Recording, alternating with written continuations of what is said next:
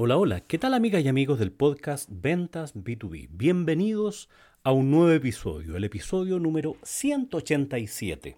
Y este episodio en realidad va a ser un poco distinto a lo que has escuchado anteriormente, ya que voy a utilizar una parte de un audio que me envió un auditor, un seguidor de este podcast. Se trata de Eugenio Santelices. Le pedí autorización para subir a este podcast eh, y decir su nombre, una parte de su, de su audio, y te lo dejo escuchar brevemente.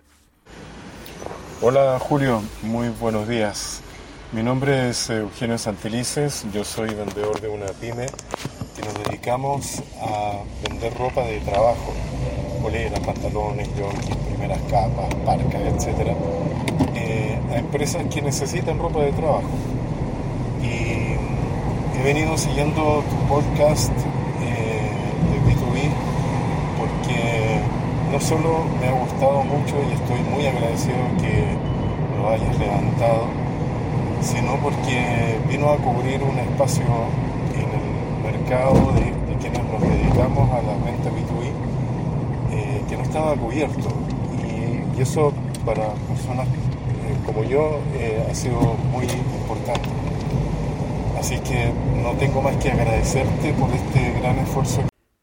Eugenio Santelices, que el autor de este, de este audio, de esta parte de audio que me envió junto a un correo, este maravilloso correo, por supuesto que sí, pues Eugenio, muy agradecido por tu, por tu audio, por tu correo y por darme cuenta, o sea, por hacerme darme cuenta, por vivir un poco este eh, orgullo, ¿no es cierto?, de, sentir que lo que estamos haciendo eh, vale la pena, ya que tenemos auditores en distintas partes de, Latinoamérica y tú particularmente que estás en Chile, grabaste este audio, te diste la molestia de grabar este audio y lo hiciste mientras venías escuchando un audio mío, justamente un podcast, una edición anterior, y venías de un cliente por un problema bien eh, molesto, bien complicado. Y eh, ¿qué tal si, si, lo dejamos mejor con, con, con, lo que tú nos contaste en este en esta parte eh, editado del, del, audio que me enviaste. Lo dejo, lo dejo a continuación para que lo escuches y luego lo comentamos. Y, dependo mucho de la gente del área del taller, que ellos eh, tienen que bordar las prendas que nosotros comprometemos, vendemos a los clientes. Y junto con bordarlas tienen que empacarlas, ponerle nombre en algunos casos. Eh, y hacer ciertas separaciones de, prendas que tengan que ver con poleras, camisas, pantalones, hombres o mujeres, productos eh, de manga corta, manga larga, empaquetarlas, etc.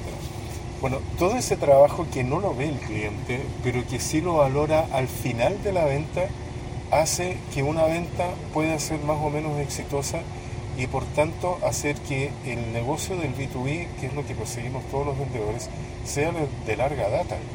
A mí no me interesa hacer un negocio con una empresa que me dure una única oportunidad, por bueno que sea, si después el cliente no me va a querer ver más porque las cosas iban mal empacadas, porque en vez de pedir una polera manga corta llegó una polera manga larga, en vez de haber pedido una camisa llegó una blusa, etc. Entonces son detalles eh, que los considero importantísimos, pero que tienen que ver con eh, el desarrollo de una venta, el desarrollo de una pyme, el desarrollo de, lo que no se ve y, que sí, al final de cuentas, es el vendedor que tiene que poner la cara y que a veces llega a ser un, dolor de cabeza tratar de salvar lo que uno en una perspectiva se demoró seis meses en lograr obtener una orden de compra y que por una mala acción de una postventa se perdió en seis minutos.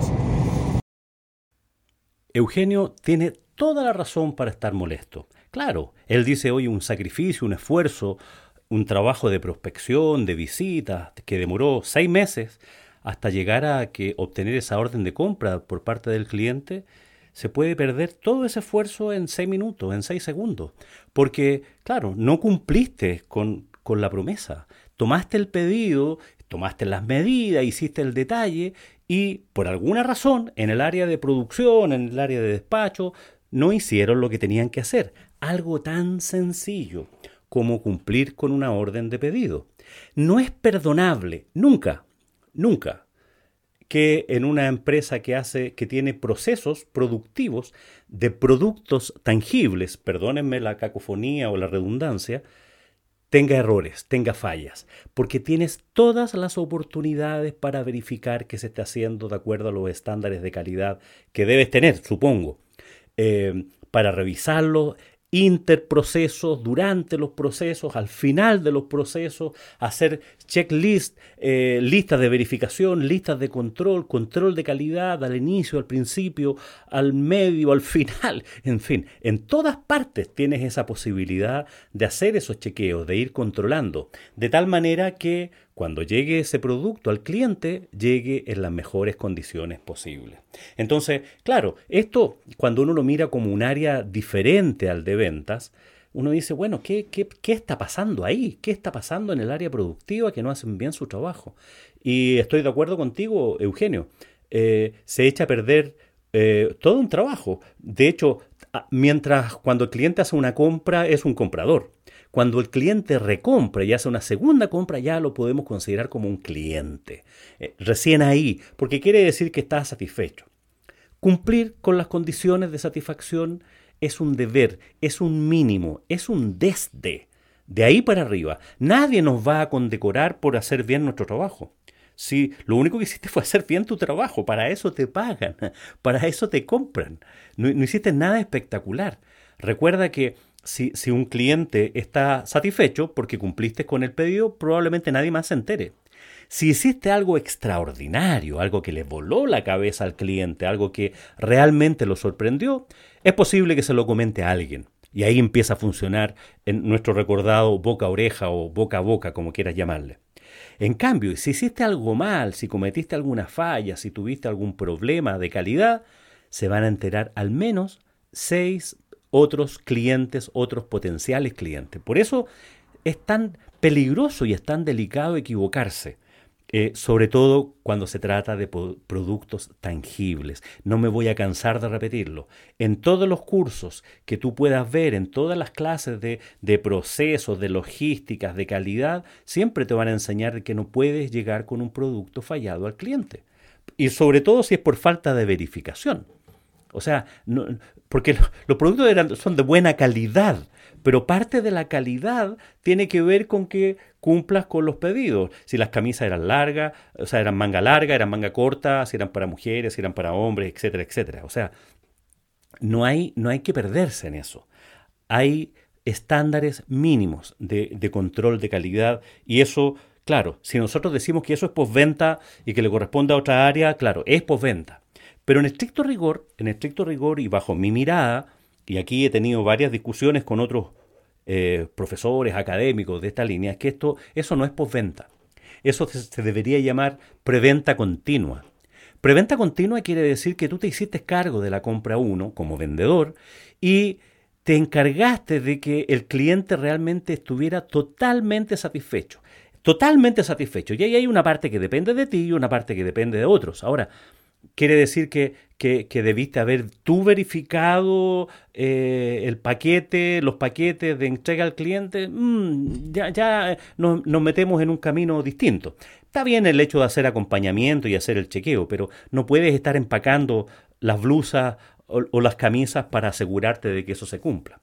Entonces, este proceso de hacer seguimiento a las ventas, de completar el proceso junto con el cliente, chequeando las condiciones de satisfacción, chequeando de que realmente se cumplieron las expectativas, no es un proceso de postventa, cuando lo hace el vendedor estoy hablando, ¿no? Sino que es un proceso, es parte del proceso de venta continua. Con eso lo que estás haciendo no es cerrar el proceso de ventas anterior, sino que lo que estás haciendo es iniciando el proceso de ventas siguiente, cuando se trata de posibilidades de compra o de venta recurrente, como lo quieras llamar. Entonces, claro, aquí hay un tema que la empresa tiene que afinar, tiene que mejorar, tienen que hacerlo. Y esto ocurre en todas las empresas. ¿ah? No, no es eh, privativo de una sola empresa. Lamentablemente no es una excepción. Se da mucho.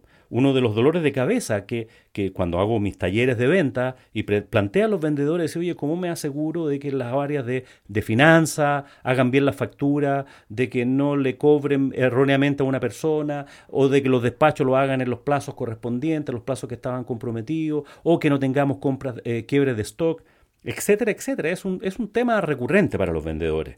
Porque en todas partes lo que predicamos, los que nos dedicamos a este tema de capacitar equipos de venta, es que se enfoquen en vender.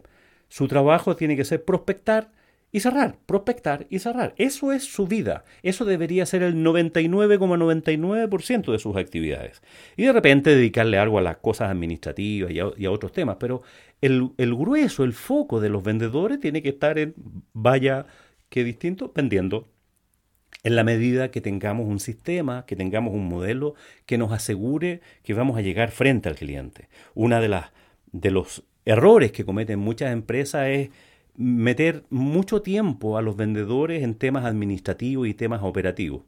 Y, y, el vendedor, claro, lo tiene que hacer porque es parte de su trabajo o no tiene la confianza que los procesos administrativos, los procesos operativos están funcionando bien. Entonces, como no tiene la confianza, tiene que poner foco ahí. Y está preocupado de la fecha del despacho, de que si salió o no el pedido como correspondía, de que si la factura se hizo de la forma correcta, de que la gente de cobranza realmente eh, chequeó que estuviera pagado antes de ir a cobrar y hacer, en fin, un montón de ejemplos que pudieran ser, ¿no?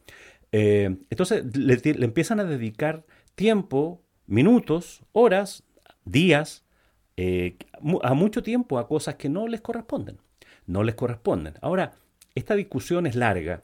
Eh, ¿Hasta dónde llega el rol del vendedor? Bueno, depende del modelo de negocio y de los procedimientos de venta que tenga la empresa. Cada empresa lo puede hacer distinto. En mi opinión, tiene que llegar hasta el cierre de la venta. Tiene que llegar hasta el cierre de la venta internamente. Y luego tiene que pasar a las otras áreas y las otras áreas tienen que hacerse cargo para que esté de nuevo enfocado y vuelta a estar enfocado en el proceso de venta. Ahora, qué interesante sería preguntarle a las áreas de soporte, eh, a las áreas de finanzas, a las áreas de logística, a las áreas de, de proceso, que, cuáles son sus miradas respecto de la función de los vendedores. Bueno, yo lo he hecho, lo he hecho, siempre lo hago. Y las quejas habituales de las, de las otras áreas, de las áreas de soporte, tienen que ver con que los vendedores venden cosas que no existen, venden cosas que no están, no anotan bien todas las condiciones de satisfacción de los clientes, sobrevenden, eh, se equivocan mucho en la parte administrativa. Y eso hace que posteriormente tengamos problemas en entregar los pedidos o en cobrar o en fin, en facturar o hacer otras cosas. También hay de eso, también hay de eso y también los vendedores tenemos que hacernos cargo de eso. Pero tampoco podemos quedarnos en el empate fácil, ¿no? En que dado que unos no cumplen, los otros tampoco cumplen, porque empezamos a subsidiar cruzadamente las dos áreas, las dos, la de venta y la de postventa, llamémosle postventa para, para quedarnos tranquilos en esta, y ninguno finalmente hace bien lo que tiene que hacer. Las personas deberíamos funcionar como, como en las funciones que estamos, en, en esos procesos, y ahí focalizarnos y ahí ser expertos, ser los mejores. Ocurre algo diferente cuando se trata de la venta de intangibles, cuando el servicio se está prestando mientras lo estoy produciendo. Se habló en, algún tiempo, hay, hay, libros, unos libros de unos franceses, que no me acuerdo cuáles son los autores, que hablaban de la servucción.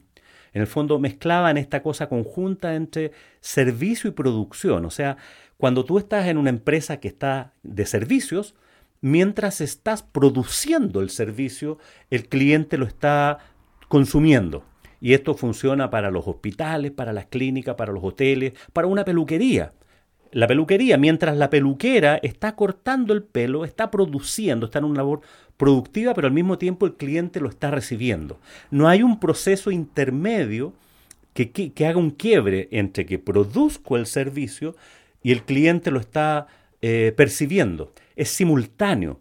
Por eso es más difícil el nivel de controlar el nivel de calidad. Por eso tienes que trabajar mucho anticipadamente con protocolos y un montón de cosas. Pero en, la empresa de bienes tangibles eso es perfectamente posible. Hay una etapa en la producción Y otra etapa en la que el cliente se entera de que le estás entregando el servicio, de que le estás entregando el producto. Hay almacenamiento, hay archivos, hay controles de calidad, o sea, de nuevo, y, a riesgo de ser reiterativo, hay un montón de etapas previas donde se pueden hacer eh, los controles de calidad. Es eh, inexcusable el llegar al cliente y que el cliente se dé cuenta de que cometiste un error. Puedes tener problemas, por ejemplo, en las fechas de despacho. Te habías comprometido para que fuera el día 1 y te estás dando cuenta que te dicen y te avisan que va a ser el día 3. Eh, bueno, habla con el cliente y cuéntale, oye, tuvimos inconveniente, tuvimos un quiebre de stock y por eso tuvimos que recurrir a otros proveedores para el proceso de fabricación, pero eso tú se lo dices antes. No llegas con una prenda mal hecha, mal confeccionada, que no era lo que te había pedido. No llegas con ese error frente al cliente. Entonces, teniendo todas las posibilidades, tienes eh, el deber de corregirlo anticipadamente. Bueno, quiero llegar hasta aquí, no quiero ser majadero, o sea, ya, lo he sido bastante, y agradecerle nuevamente a, Eugenio por ponernos este tema, por mandarnos este audio, por permitir que lo, nombrara en este, en este episodio y esperar que estas cosas se corrijan. Ahora, ¿cómo se corrigen? Para no quedarnos en, eh, solamente en la denuncia, bueno, haciendo un mejor trabajo en equipo, teniendo mejores sistemas de calidad y sobre todo con liderazgo del dueño. El dueño de la pyme es eh, fundamental. Quien dirige la pyme, el que hace de gerente general, el que hace de fundador, el que está a cargo del tema, velar porque cada uno de sus procesos sean impecables. No puede haber errores, no se debe permitir errores. Tolerancia cero, cero con los errores es la única forma en que tú puedes poner tu atención y tu foco en que algún día puedes encantar a los clientes sorprendiéndolos con algo que ellos no se esperan. Pero mientras tengas problemas con la calidad básica en el desde, no puedes pensar en hacer cosas para sorprender a los clientes, que es lo que a mí me gustaría y que es lo que recomiendo, ¿no es cierto? Oye, hagan cosas que los clientes no esperan, sobre excedan sus expectativas. Pero si ni siquiera estamos en la etapa de cumplirla, bueno, enfoquémonos ahí. Y eso es tremendamente fácil de hacer. Solamente tienes que hacer lo que tienes que hacer. Nada más. Nada más. Y hacerlo bien. Y hacerlo bien. Punto. No te están pidiendo nada extraordinario. Nada que no esté de tu mano. Para eso te pagan. Entonces, dejémonos de cosas de que los vendedores tengan que ir a poner la cara frente a los clientes. Eso no debería ocurrir. El vendedor debería poner la cara para que le den una nueva orden de compra, para que lo feliciten, para que eh, lo recomienden con otros, para que le den referidos. De eso se trata. De eso se trata. Esa debería ser la función y no estar permanentemente o continuamente o muchas veces poniendo la cara, teniendo que ir a dar explicaciones por fallas, por problemas que pudieron haberse resuelto antes. Bueno, llegamos hasta aquí con este episodio agradeciéndote porque estés del otro lado, agradeciéndole a Eugenio por habernos mandado este audio y por haber puesto este tema sobre el tapete y nada más, esperando que tengas un muy buen día y por supuesto que tengas muy buenas ventas.